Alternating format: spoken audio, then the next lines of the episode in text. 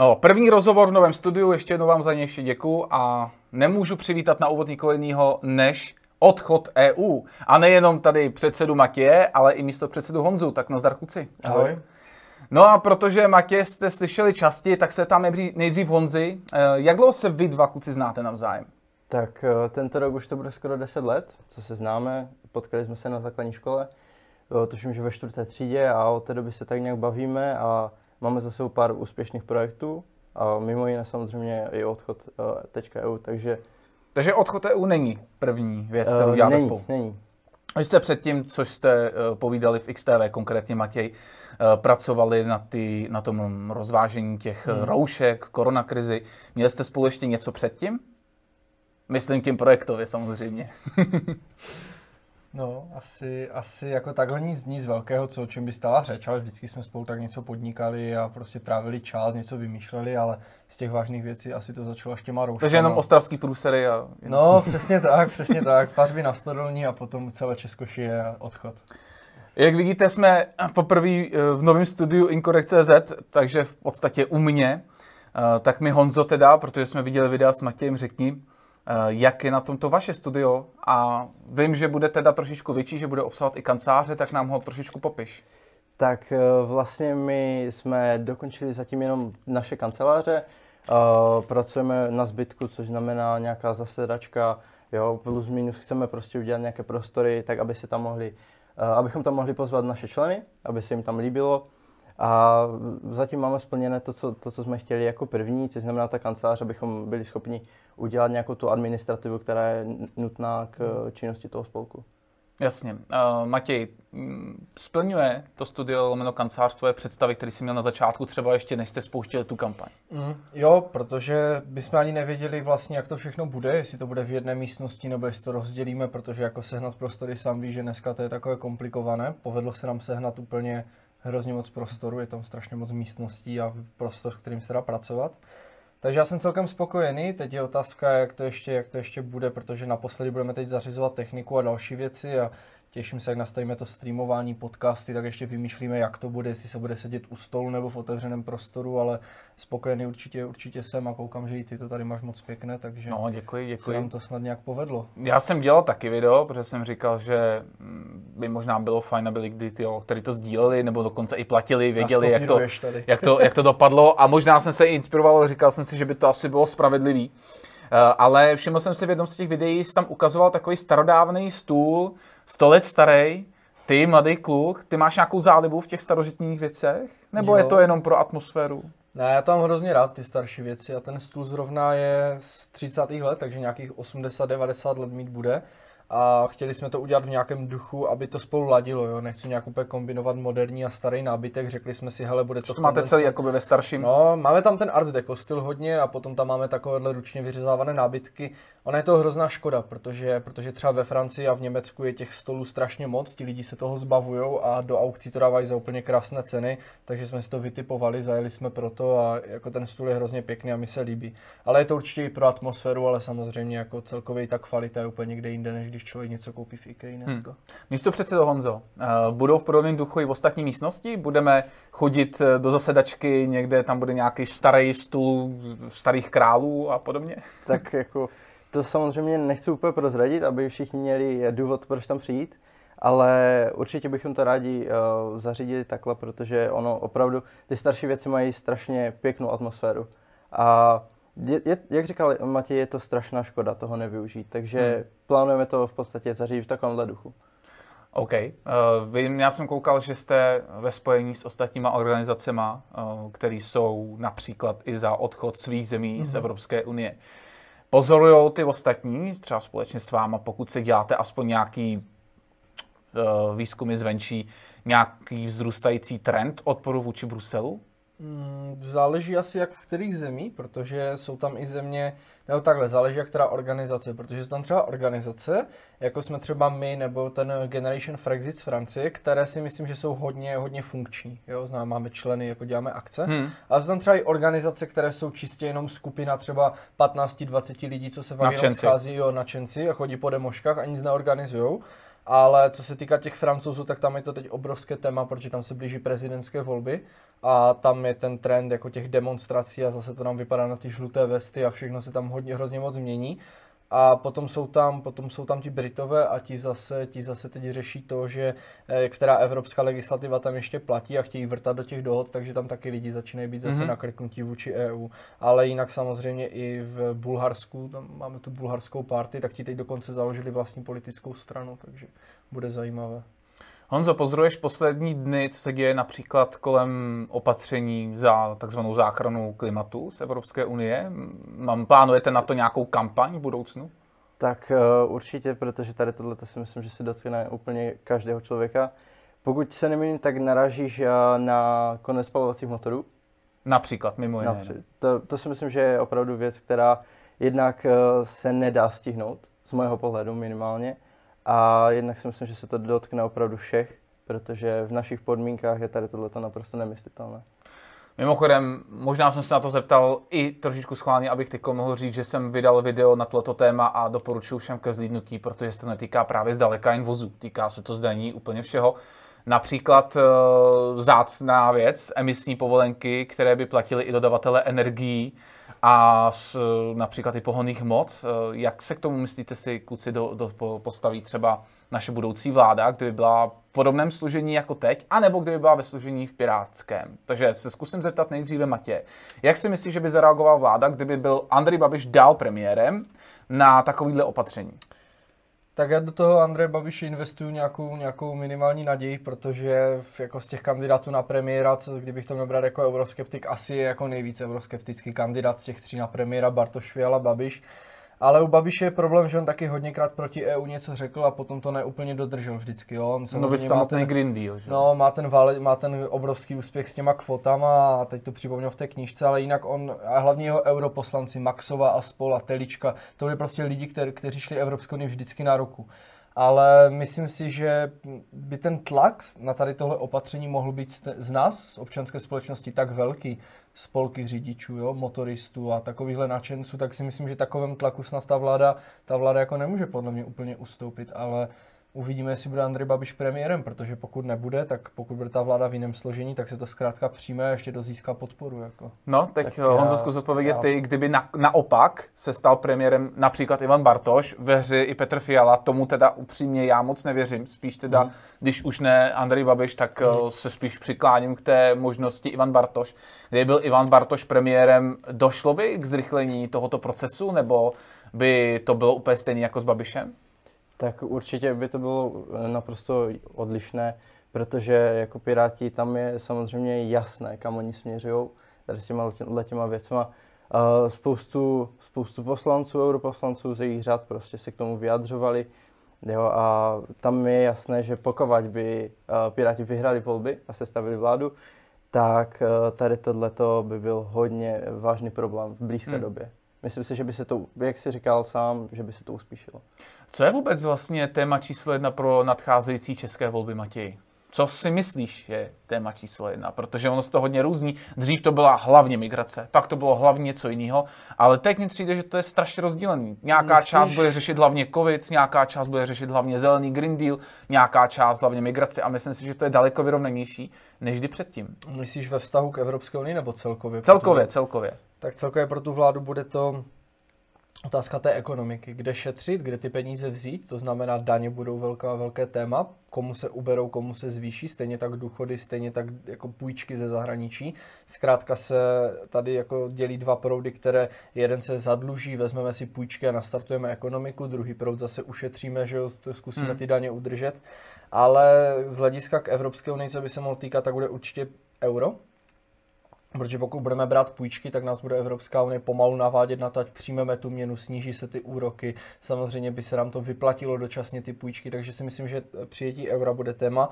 A potom neskutečné investice do té ochrany klimatu, to znamená zase zrod něčeho, co jsme viděli u těch solárních baronů a podobné věci, tak se hrozně bojím, že se tohle stane eh, v oblasti těch elektrických aut, stane se to v oblasti zase těch obnovitelných zdrojů hmm. energií, dostavba Temelína a bojím se, že za ty čtyři roky zase vznikne strašná spousta lobbystů a firem nově vzniklých, které se na to nalepí a potečou desítky miliard rozpočtu zase lidem, jako byl Bakala, Kožený a těmhle lidem prostě, kteří na tom vydělají.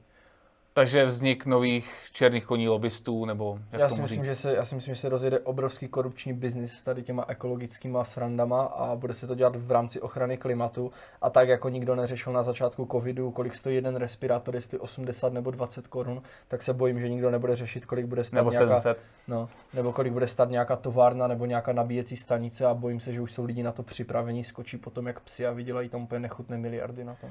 No a jaký si myslíš, že eh, ty, místo předsedo Honzo, jaký bude téma ohledně voleb a hlavně v oblasti Evropské unie, abychom to trošičku specifikovali a měl si malinko jinou odpověď než Matěj? Tak uh, určitě souhlasím s tím eurem, protože, jak říkám, uh, on, Andrej Babiš je takový trošičku nerozhodný, bych řekl, co se týče toho, jestli být spíše euroskeptik nebo, nebo jít na tu druhou stranu, ale pokud opravdu vyhrajou ty, uh, vyhrajou volby ty uh, euro uh, z ty strany prostě, které mají kladný vztah k Mhm. Evropské unii, tak opravdu hrozí tady tohleto zavedení toho eura. Takže to si myslím, že, že bude hlavní věc. Myslím si, že tam nebude pře- převládat v podstatě nic jiného, protože tady tohleto se dotkne nás všech zase samozřejmě a, a myslím si, že třeba z řad Pirátů tady tohleto zaznívá celkem často, že tohleto je věc pro ně strašně důležitá. Mhm.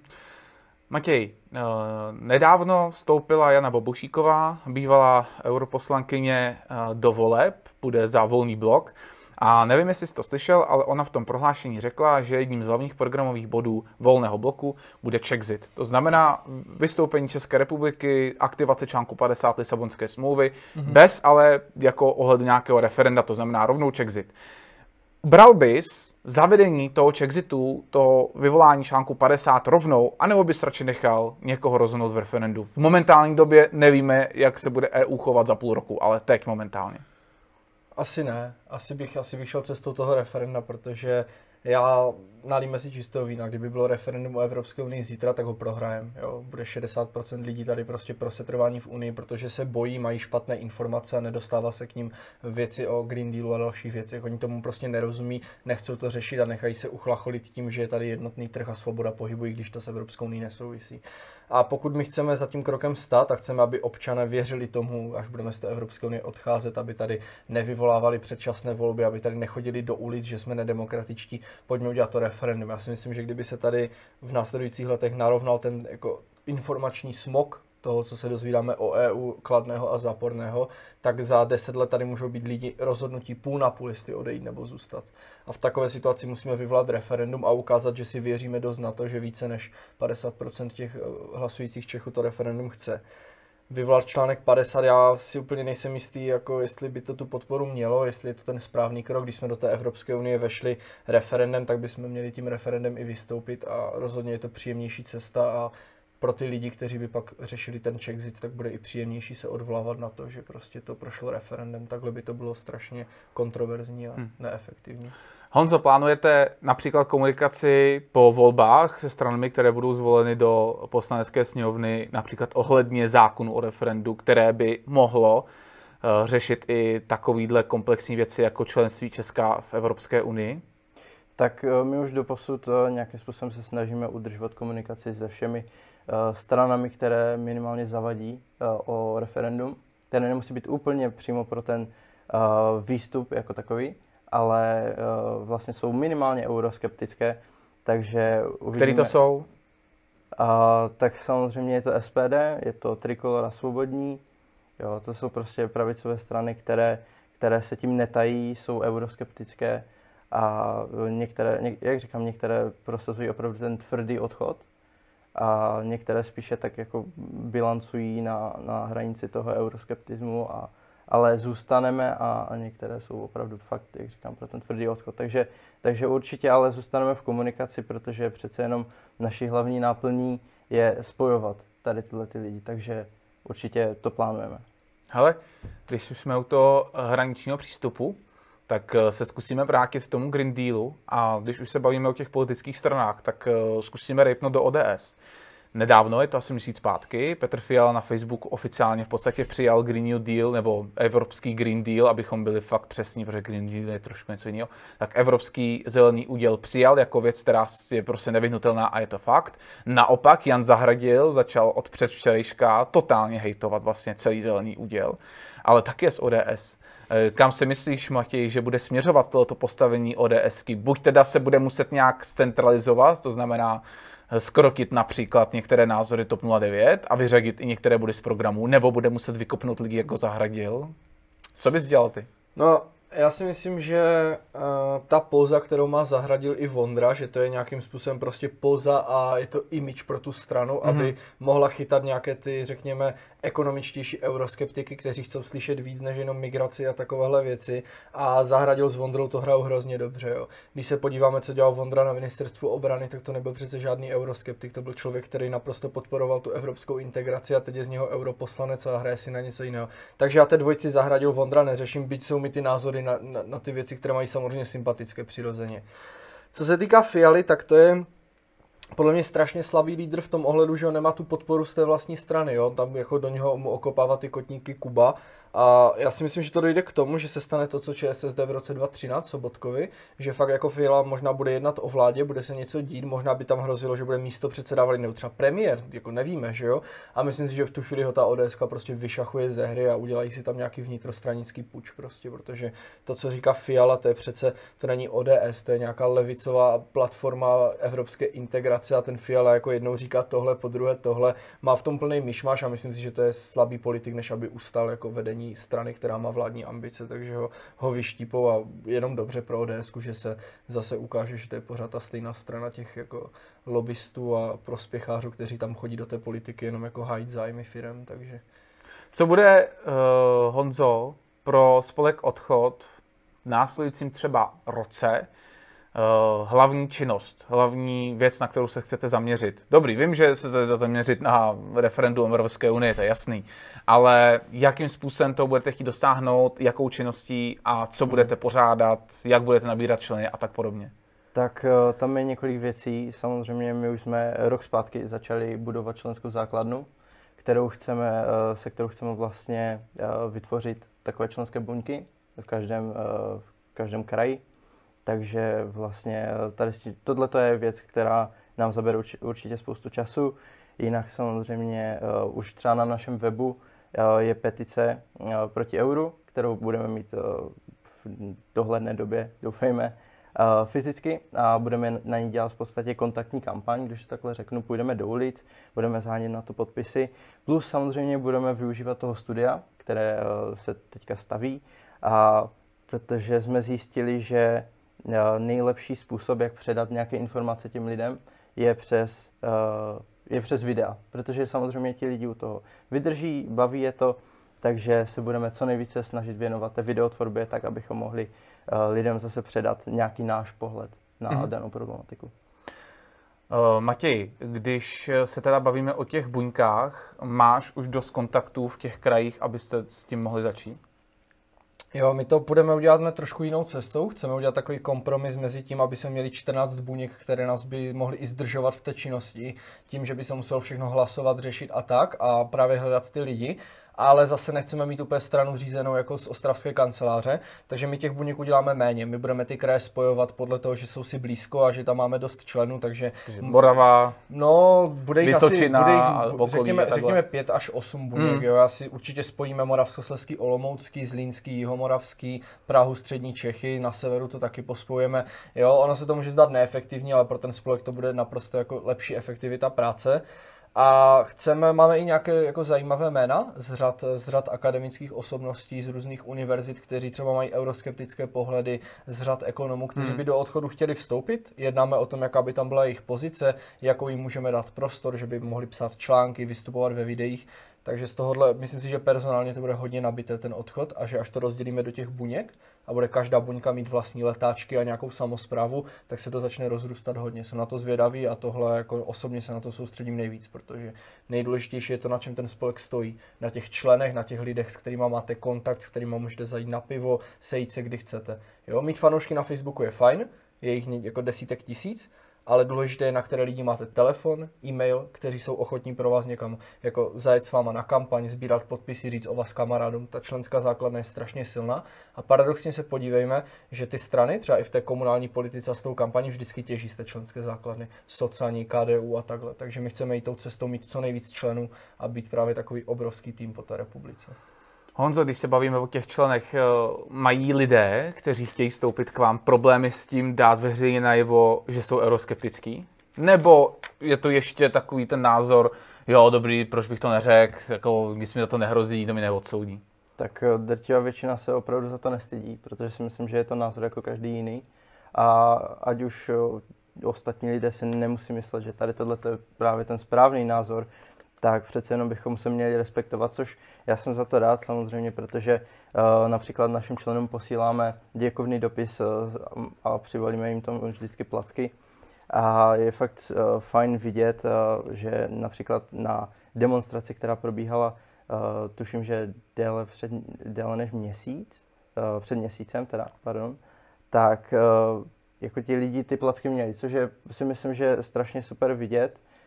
Uh, protože, protože jsme vybudovali nějakou základnu, která jako má smysl a jsem rád, že ti lidi se za to nestydí vůbec, že mají nějaký názor. Matěj, jsou uh, politici, kteří třeba nezdílí úplně ty názory, že by chtěli referendum o setrvání Česka do Evro- v Evropské unii. Uh, prostě lidé, kteří nesouhlasí s tím odchodem nebo nesouhlasí se 100% nebo s 50%, mm. ochotní vůbec diskutovat s lidmi nebo se spolky, jako jste vy? Asi, asi jsou někteří, jo. Teď jsme měli v kanceláři dva strašně mladí kluky, si nespomenu na jména, nějak, no prostě dva mladí kluci z nějakých evropských neziskovek a jako diskutovali jsme a takhle, ale potom jsou lidi, kteří věří těm nálepkám a automaticky vám řeknou, že jste proruský, že jste komunista, že chcete tyjo, tady prostě jako eh, spolupracovat s Čínou a ze všema, jo, jsou strašně jako stereotypy kolem těch názorů, jo. Tak jako my řekneme, že každý pirát je feťák, i když tomu tak být nemusí, tak oni zase řeknou, že každý euroskeptik to je prostě jako blázen, který chce tady eh, jako socialismus. Takže oni se jako šíří takové narážky, ale když už se s těma lidma potkáte vyloženě jako oko na oko, nebo se potkáte prostě, nemusí to být osobně, ale na nějakém rozhovoru, nebo se potkáte na nějakém eh, internetových komentářích, tak jsou jako ochotní diskutovat. A právě to je to, že já nesoudím lidi podle názoru, jakoby, že, že jo, chápu, že někdo může být pro euro a že to nemusí být úplný blázen, takže se s ním snažím diskutovat. Ale samozřejmě jsou oba extrémy a tak jako jsou euroskeptici, s kterými nehnete na diskuzi, tak právě jsou ti pro unijní lidi, kteří prostě jsou vulgární, okamžitě sprostí, uráží vás, jako nazí lži, šíří, prostě oni vám řeknou, že jste placení Ruskem, jak chcete s takým člověkem diskutovat, že jako ty mu napíšeš prostě, tak já ti tady píšu důvody o euru, jo, diskontní sazba, další věci, jo, úrok banka centrální. A tak to ale nesmíš komunikovat s Tomášem Měcháčkem, že jo? jo, a, a on ti řekne, ty jsi prostě placený Ruskem, s tebou já se bavit nebudu, ty si tady prostě já nevím, Okamurová mládež a takové věci. A jako s takovým člověkem nejde diskutovat, když on tu diskuzi začne na rovině, že jako ty seš nedůvěryhodný člověk a on tě bude jako poučovat. Jo, takže... Co ta Okamurová mládež? Je s váma v kontaktu, komunikuje? Myslím tím mladí SPGáci. Tak uh, my jsme samozřejmě uh, malý, malinko jsme s nimi v kontaktu, ale uh, tím, že přímo spadají pod politickou stranu, tak samozřejmě my se snažíme být v podstatě apolitický spolek tím, že netíhneme ani k jedné straně, ale, ale samozřejmě známe pár, eh, pár těch eh, významnějších jmen, když to takhle řeknu. Eh, tuším, že v našich řadách je i pár členů právě, kteří hmm. jako mají, mají nějakou práci nebo, nebo jsou taky členy té mladé SPD, takže takže zatím s nimi třeba neplánujeme nějakou úplně spolupráci nebo něco takového, ale registrujeme, že na té scéně jsou. Existují prostě Přesně stačí tak. to. Přesně tak. Uh, jsou ještě nějaké jiné organizace mladých uh, z politických stran, který by nějakým způsobem komunikovali nebo byli proti unijní. Proč se ptám? Uh, nedávno jsem viděl uh, video například i s paní Janou Bobošíkou, kde vysvětlovala třeba o mladém ANO a tam jsou ti členové toho mladého ANO vlastně skoro stejně fanaticky pro unijní, mm. jako například mladí zelení nebo mladí piráti, jestli, nebo mladé pirátstvo teď nově, ale já na ty jejich názvy moc, jako, moc, moc přizpůsobovat nechci, ale aby lidi věděli, o kom se bavím, ale jsou to mladí piráti. Tak eh, se zjistila, že vlastně mladé ano je úplně to samý, protože v těch videích se vyjadřovali jako dost podobně. Tak existuje krom mladých SPDáků ještě jako jiná, jako mladá organizace pod nějakou politickou stranou, nebo možná i mimo ní, třeba krom vás ještě nějaký spolek mladých který bych s váma chtěli hmm. spolupracovat, nebo aspoň sdílet podobné názory? O, jo, jo, my, my jako jednak těm mladým SPďákům, oni fakt ti lidi, co to tam vedou, tak jsou naši, někteří jako naši členové, fakt třeba polovina, dva, tři lidi, co znám, jsou členové hmm. odchodu. Takže jako a vůbec nám to nevadí, že jsou z SPD a takhle, jako akorát spolupracujeme prostě interně v odchodu, když už jsou naši členové a není důvod ty organizace, ale jako jsme v přímém kontaktu, jsou to prostě fajn kluci a jako na, hmm. na ty kačku přátelské vztahy. A potom na Instagramu existuje platforma konzervativci, mm-hmm. kteří to mm-hmm. jsou fakt jako výborní mladí kluci, co dělají každý den grafiku na něco zajímavého, dávají tam o těch Green Dealech, zjišťují si fakta, studují anglické materiály a prezentují to mezi mladé lidi a vždycky nám vyzdílí příspěvek, to jsou strašně jako super lidi, kteří to dělají hrozně dobře a s těma plánuju minimálně na tom Instagramu nějakou větší spolupráci, takže ti konzervativci, ne mladí konzervativci, to vůbec, ale je to přímo jako nová skupina konzervativci, No, a proč ne vůbec mladí konzervativci? Protože mladí konzervativci, to je mladá odnož jako ODS, která jako vrcholem jejich konzervatismu je, že jako řeknou, no euro možná není dobré, ale stejně jsou pro jeho přijetí, takže to jsou takový jako konzervativci, nekonzervativci, abych tomu spíš řekl umírnění liberálové, než mladí konzervativci. No a pak jsou takové extrémnější organizace, s kterými jako my moc nechceme být, a to jsou prostě mladí komunisti a dělnická mládež, kde jako ty strany chodí přes mrtvoly a jedou prostě, jedou prostě strašně občas jako moc silnou retoriku a myslím si, že to není úplně efektivní pro věc. Ale mezi silnou retoriku občas ale počítáte i takzvaný rychlý řešení, kdy vlastně eh, i ty se vyjadřuješ tak, že případný referendum 5-10 let a tak dále, Dostáváte za to, Honzo, jako i kritiku? Jste prostě pod tím nějak pod tlakem, jako proč byste jako měli čekat, proč nevystoupit hned, prostě, nebo proč nejednáte rychleji? Eh, píšou vám jako lidi ohledně tohohle, že jste příliš jako kdyby pomalí, že se díváte až moc do té budoucnosti, že to je prostě pozdě? Tak my jsme se do, zatím teďka uh, vlastně setkávali s tím, že spousta lidí to pochopila tak, že my chceme odejít teď hned. Tenhle ten ještě den, nejlépe v tuhle hodinu uh, z Evropské unie, což samozřejmě pokud se na to koukne člověk, který trošičku něco o tom ví, tak je jasné, že prostě ta, takhle eh, rychle to nejde samozřejmě. Takže ta práce je minimálně na pět až deset let. Takže eh, hlavně jsme se setkávali tady s tím letím názorem, že prostě eh, v dohledné době, já nevím, dejme tomu roku, prostě se to fakt nedá udělat a tím pádem už je to automaticky prostě špatná věc, je to blbost a tak dále. Takže uh, jsou to takové hrubé odhady, ale já jsem, nebo aspoň doufám teda, že, že se nám to povede uh, jednou, že budeme moct jako říct, že jsme přispěli k tomu referendu a že se ukáže ten hlas těch lidí a oni fakt jako de- demokraticky rozhodnou, jestli teda se trváme nebo, nebo jestli odejdeme. Honzo, ty jsi taky ajťák nebo jenom Matěj? Jo, jo, my jsme chodili na stejnou školu, dokonce uh, od druhého stupně, od druháku jsme chodili do stejné třídy, takže... Takže se staráte sami o webovky, nulový no, náklady, pohodička. Jo, v podstatě jo. Uh, řekni ještě jednou ty webovky, Matěj, a řekni, kdyby existoval nějaký euroskeptik, uh, mladší, starší, to asi jedno, na věku vám nezáleží, ne úplně, uh, kam se případně může registrovat jako člen a taky, a to je asi to hlavní, co to bude znamenat jak pro budoucí Brexit, nebo Czexit teda, tak pro činnost spolku a tak pro něj jako takovýho. Tak eh, my máme členství normálně ve spolku, není to členství v politické straně, to znamená, pokud je někdo člen politické strany, vůbec to nevadí. Je to úplně jedno, může být člověk ve spolku v deseti spolcích, ale jenom v jedné straně, takže my hmm. nejsme strana. Členství ve spolku je prakticky to, že ten člověk začíná v tom spolku fungovat a mít tam nějaké práva. Jo, ten člověk může ovlivňovat. My o důležitých věcech hlasujeme. Tak jak jsme hlasovali o tom, jestli připojíme k těm mezinárodním organizacím, tak jsme hlasovali o změně názvu z hnutí odchod na odchod EU. Vedeme prostě diskuzi, pořádáme konference. Ale hlavně ten člověk, když třeba je aktivní a ne, řekne si, já už nechci jenom sledovat videa, já už nechci jenom prostě jako si o tom číst a psat komentáře. Já chci třeba něco dělat, chci jít do ulice, chci sbírat podpisy, chci třeba napsat nějaký článek, chci být vidět jako v tomhle, jo? mám třeba svoje schopnosti, tak on může vyplnit přihlášku a teď, když jsme v rozrůstu, tak těm členům chceme dávat příležitost. Umíš články, tak pojď k nám psat na web. Chceš jít do ulice? Pojď, tady máš prostě od nás stánek, abych sbírat podpisy. Chceš jít s náma něco uspořádat, nějakou přednášku? Pojď, udělej to pod zaštitou odchodu. To znamená, my jsme taková platforma, která lidem nabízí, můžete využít své schopnosti a my vám uděláme co nejlepší pracovní podmínky, abyste mohli vy nějakým způsobem přispět k tomu boji za ten Czechzit, za to referendum. A jedno jestli je Čech jenom dobrý rétor a chce jenom říkat něco ve stylu, co děláme my na streamu, může to být ekonom a psat články o euru. My dáme možnost těm lidem prostě být vidět, vyniknout podle jejich chutě. Nikoho netlačíme.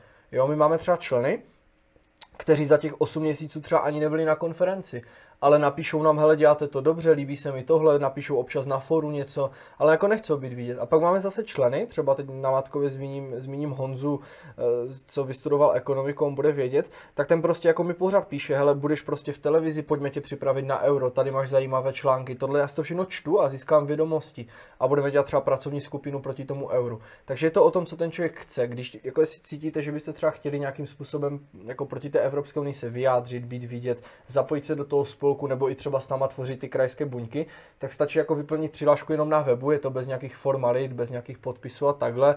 Přijde vám vlastně domů jenom, jenom potvrzení členství, údaje na foru a už ten člověk je v systému a dostává maily, informace a tak. Takže snažíme se fungovat jako neformálně, jako fakt prostě parta lidí, která má stejný cíl, tak hledá prostě řešení. Jo. Oproti politickým stranám prostě jako nás nebrzdí tolik té byrokracie třeba, jo. což si myslím, že jako výhoda.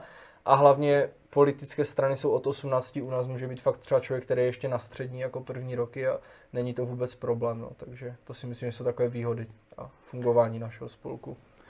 Honzo, jaký nebo jestli máš ty informace, kolik je nejmladšímu členovi odchodu a nejstaršímu členovi odchodu?